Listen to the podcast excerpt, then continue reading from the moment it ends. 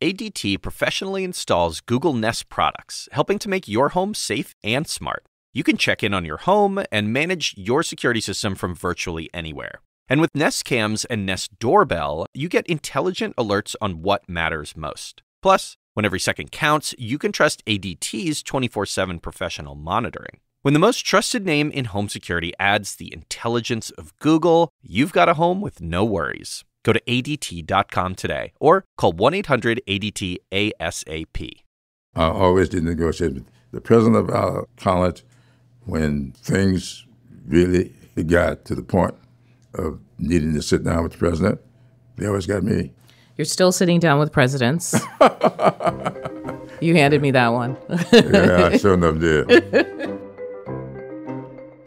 At this point, everyone knows that Jim Clyburn and voters in South Carolina helped Joe Biden reach the White House. And if you don't, Biden himself will tell you. It's because of this congregation and the black community of South Carolina, and not an exaggeration, and Jim Clyburn, that I stand here today as your president because of all of you. That's a fact. The word kingmaker isn't a title thrown around much anymore, but if there's anyone who's earned it, it's Clyburn. The head of the DNC, backed by Clyburn. The head of the January 6th committee, backed by Clyburn.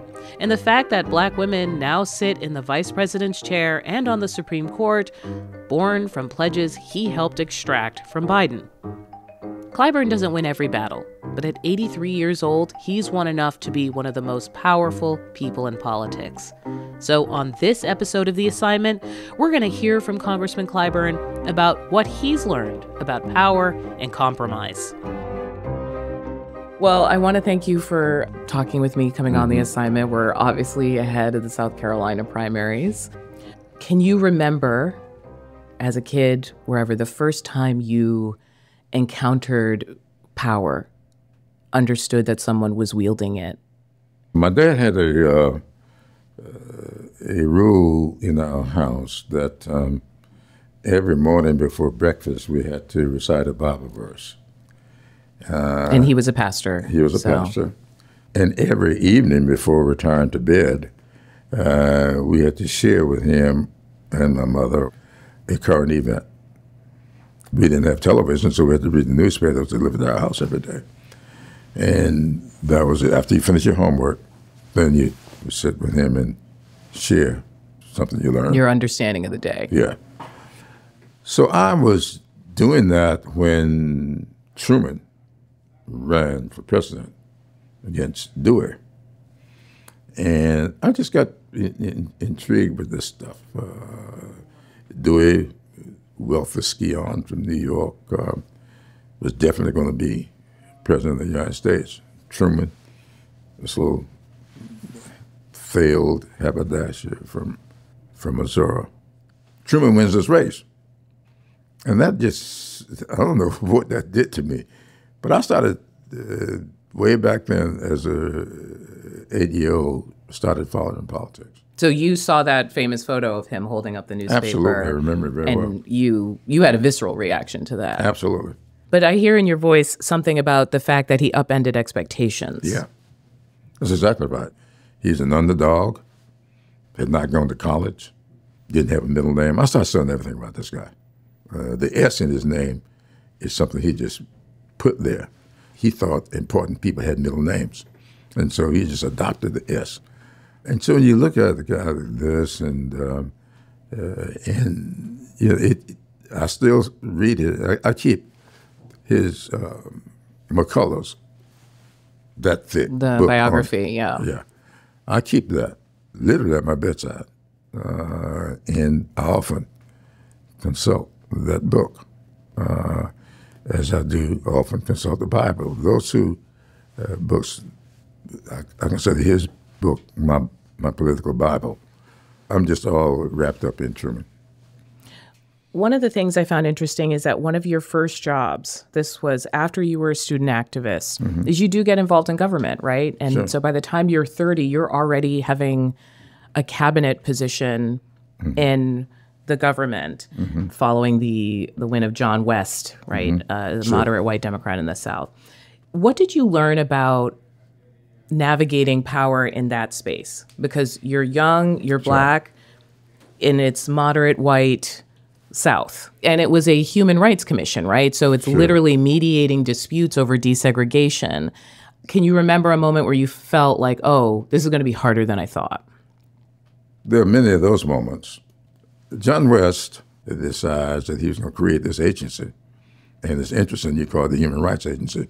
John West did not call it that. In fact, I wanted to call it that.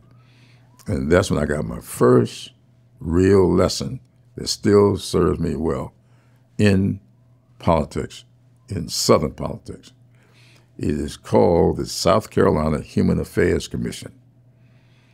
I wanted to call it the South Carolina Human Rights Commission. And he sat me down and he says, Let me tell you something. This will never get through the legislature if we call it that. If we call it human affairs, that is a soft enough term that will not uh, tick off these legislators that we're going to have to get through, and we can get this bill passed. That was the f- first time I got a lesson. A lesson I still try to teach people today. Uh, There are people, it's like this whole question of reparations. People said, you know, it's got to be reparations. It's okay. We got 10, 20, 30 here and other programs, affirmative action. And people, uh, you got to be a little bit touched in the head not to see affirmative action as a reparations program uh, or 10, 20, 30. And I've had people that tell me, But so to back up, because people won't know all of the bills you're referencing, what I hear you saying is that in that lesson, someone sat you down and said one step at a time. well, someone told me, in your face stuff will not work well, especially in the South. And to put human rights as a title of that bill was in your face. Which is crazy to think about now. Like Yes. human rights. It wasn't the Black Civil Rights Commission of blah, blah, blah. That's right. So it occurs to me that, you know, when people talk now, when there's a more militant strain of politics among younger voters, younger politicians, they want to come at things high and hard. Mm-hmm. You're not going to be doing that. No. There's a time and a place for everything under the sun. Growing up in that Parsonage era, so I took to heart the lesson that's found in the first uh, few verses of the third chapter of Ecclesiastes. There's a time and a place for everything under the sun. And there's a time and a place to be in your face. I don't object to that at the proper time, in the right place if you're trying to get legislation passed, you better figure out how to get the 218 if you're in the House of Representatives, and maybe 60 if you're in the Senate. And how do you do that? You got to decide whether or not you want to be make a headline tomorrow morning or headway tomorrow evening. If you want to make headway, sometimes you got to pass up the headline. Uh, and if you want to make a headline, you got to be prepared not to make headway. So that's what I'm always trying to balance. I, I used to say as a student in college, life is a series of adjustments. That was a, almost a slogan on our campus. Yeah. Uh, Which people may not realize because obviously during the time you were coming up, let's say late 60s, you were involved in a student protests, mm-hmm. mass student protest. In fact, met your wife at a mass student protest after mm-hmm. you'd been incarcerated, right? Sure. So we're used to thinking about that period as fundamentally confrontational. And you're shaking your head already as I'm saying it. No, everybody has a role to play.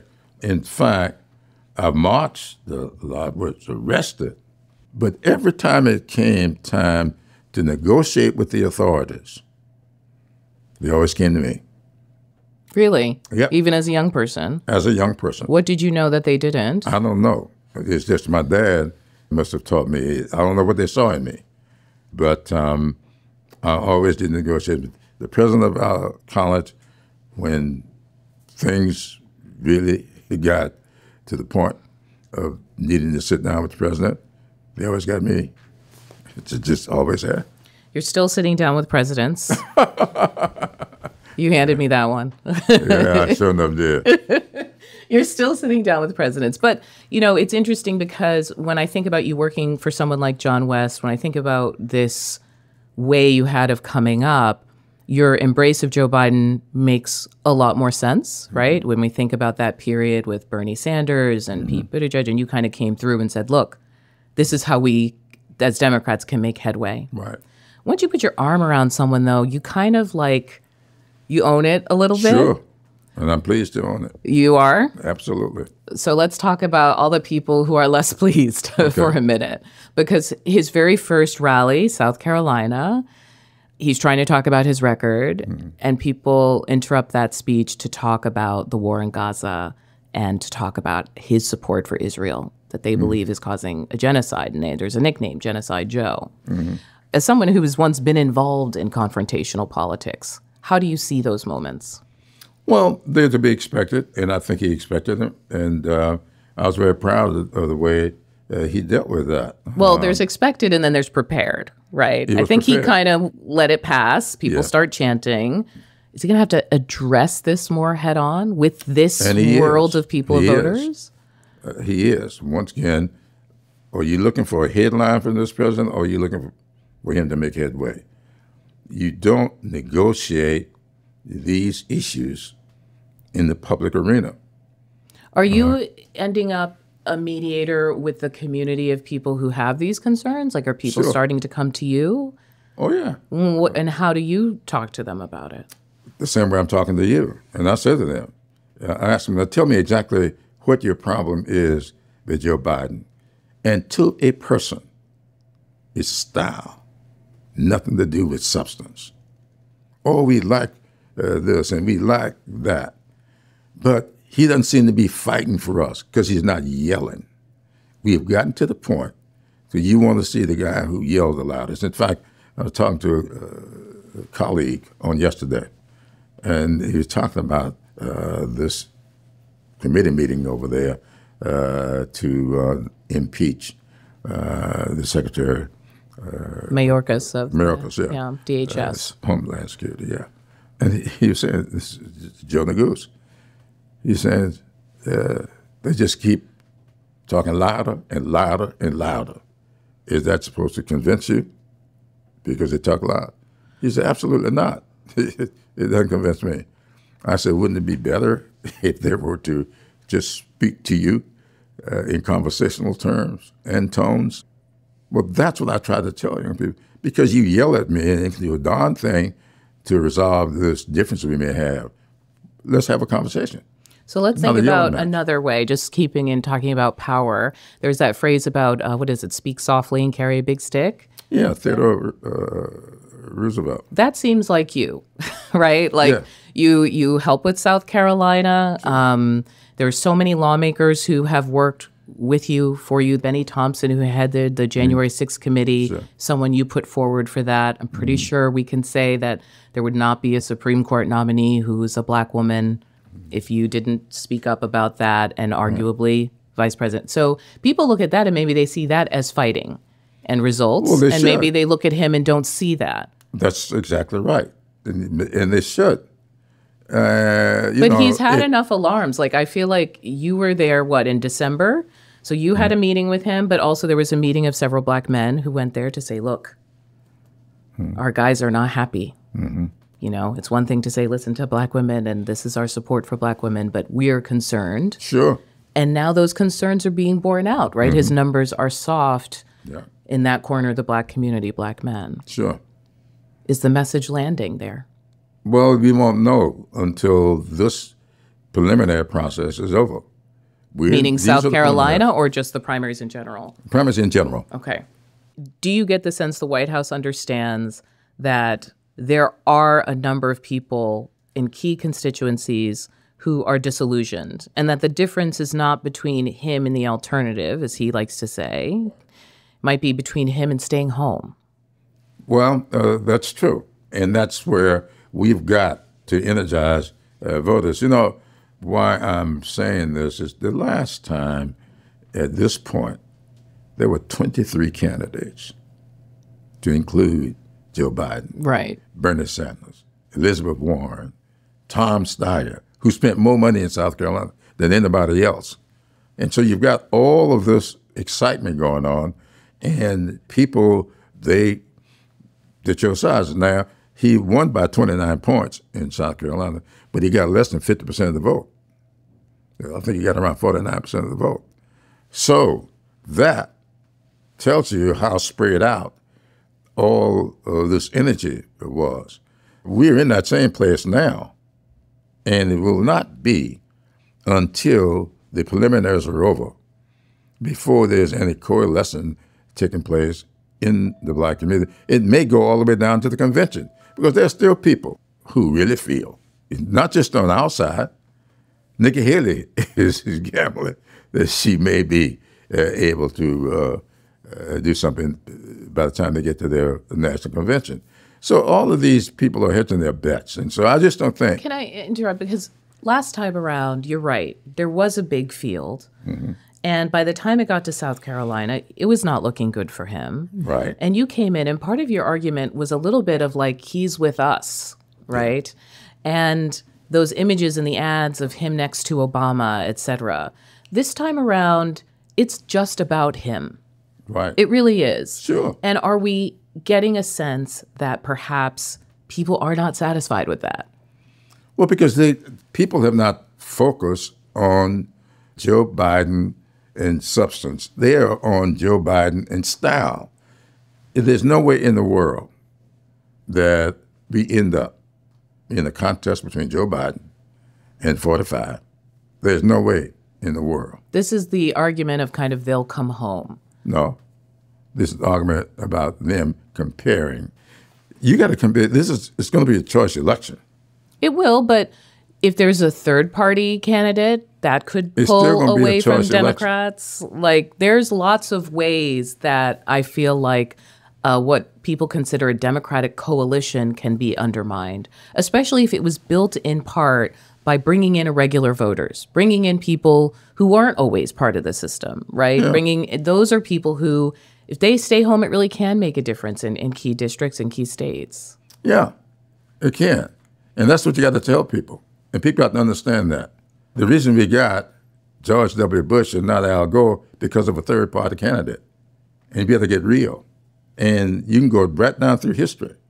It has never been anything but a spoiler. And I think that what you have to do is get people to understand uh, exactly what the stakes are here. You got to win the electoral college, not who gets popular votes. So you're going to have one or two people who are going to be president. The Democrat or the Republican will be president. What you've got to decide is which one of these is better for you and your future. I'm talking with Congressman Jim Clyburn. We'll have more after the break.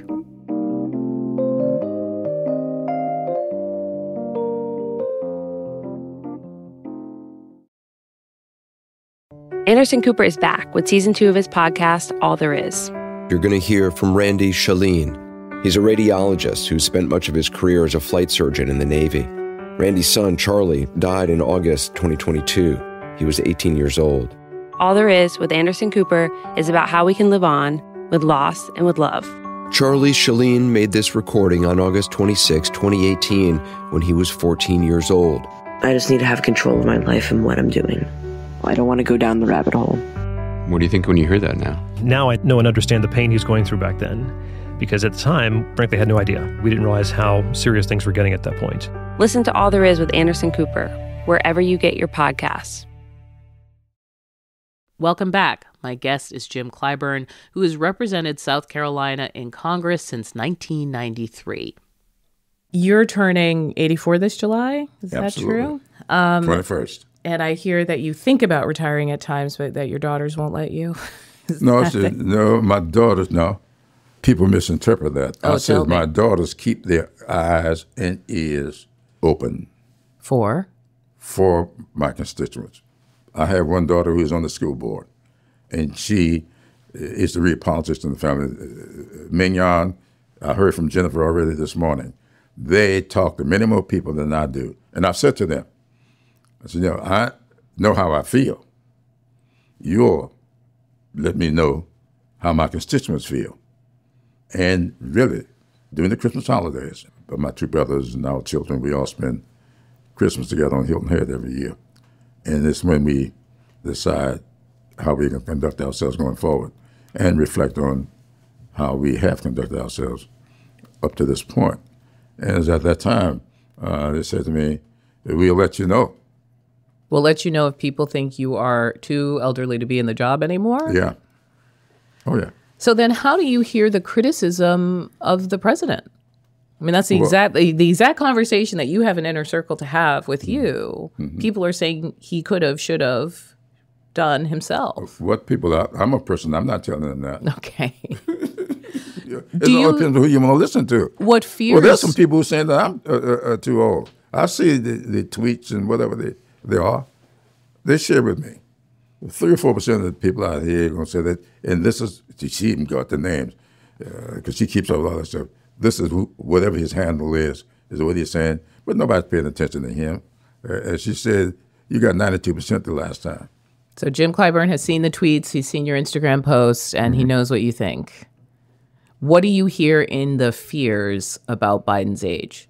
Like, what are people projecting when they talk about it? Well, I hear a lot about it, but as I said at the breakfast this morning, I would much rather have an old Thurgood Marshall than a young Clarence Thomas. So just decide. So if youth, or the lack thereof, is the only thing you're concerned about, then you don't mind Clarence Thomas voting to take your reproductive rights away. If that's all you want, someone who is younger, Joe Biden would never do that. That is what I'm talking about.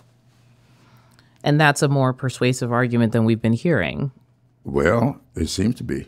But you got to hear it. You talk. But you've even said, like, look, you step more gingerly in your 80s than you do in your 20s, right? Like, you Absolutely. You, Oh, I don't hit the golf ball as as far as I did in the 20s. I used to play 36 holes a day. You know, I, I do 18 holes now, and by the time I leave the watering hole, I go home. There was a time I would go back out for a second 18. No, uh, that's that's real. There's also a fear, which we're hearing from Nikki Haley, et cetera, Mm-hmm. which is a, a fear about whether Kamala Harris is equipped or ready or prepared to be president, if there is any reason why she would have to be. That talk is more public in a way. What do you think is behind that? And why do we not hear more Democrats kind of coming to her defense? Everybody know the race is behind that. Everybody know that. My goodness, what's behind all the opposition to Obama? Everybody knows that. It, it- it's racially motivated. This guy that we're talking about here, his opponent, he started the birther movement. What was behind that? You don't think that was race? When he took out that full page ad for uh, Central Park Five, those young men who were determined to be innocent, calling for the death penalty for them, you don't think that was racially motivated? When he refused to rent units in his building to black people? What was that? So that's the kind of history we're going to hear a lot about going forward. And I suspect that all she's doing with that, and uh, she's already uh, Haley. yeah, Yeah. and Trump is doing the same thing to her. He didn't call her Nikki anymore. He called her Nikki the whole time uh, she was being subservient to. The moment she's decided to be her own person, he now goes back to her Indian name and saying she's not one of us. What does that mean? So she is getting a, a dose of her own medicine here. She'd better be very, very careful. it occurs to me that your trajectory from a young person to where you are now is also in parallel to the trajectory of black electoral power Sure. that black voters given their turnout etc have reached a certain amount of power in the party so where does it go from here like what more would you like to see Well, when will you feel like your work is done Well, it will never get done. Look, what I try to tell people that I'm not the first African American to, to serve in Congress from No. South Carolina. I'm the ninth. But there are 95 years between number eight and number nine. Why? And don't you forget why. Because of the Tilden Hayes Compromise of 1876. Because of the Redeemers who took over the state government because of Plessy versus Ferguson, because of Justice Taney, who said Dred Scott, as a black person, had no rights that a white person had to respect. That's the Supreme Court of the United States. In a way, I hear you saying it's because of white compromise politics. No. All of those Everybody were reconciling differences. All of those.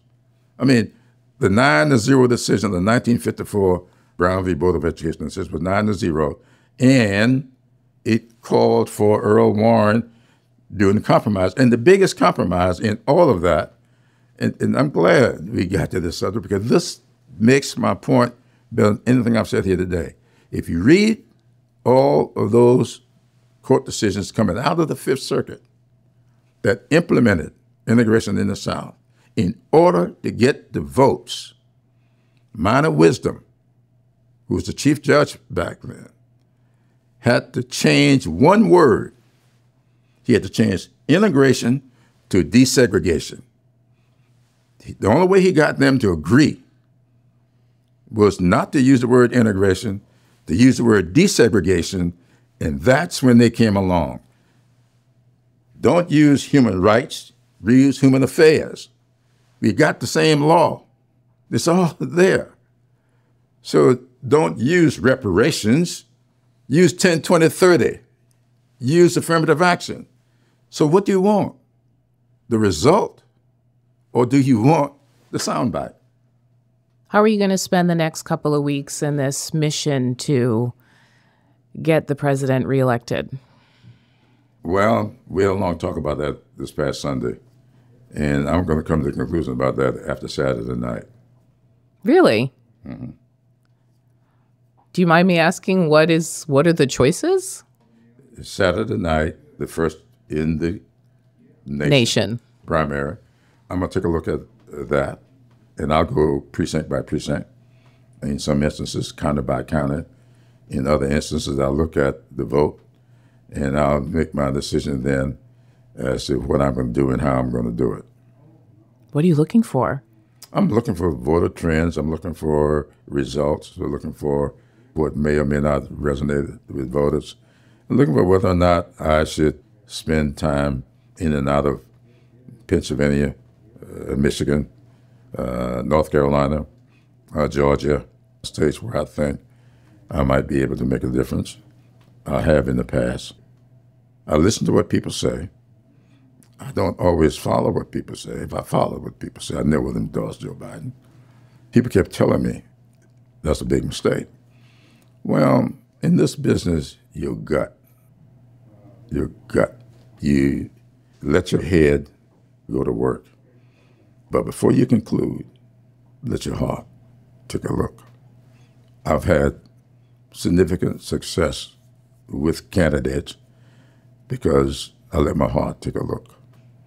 And if it's still a go after my heart is taking a look, I go. Well, I look forward to seeing what comes of your decision in the next couple of days. Yeah, my head and heart will go to, go to work. Well, Congressman Clyburn, thank you for your time. It was really a lovely conversation.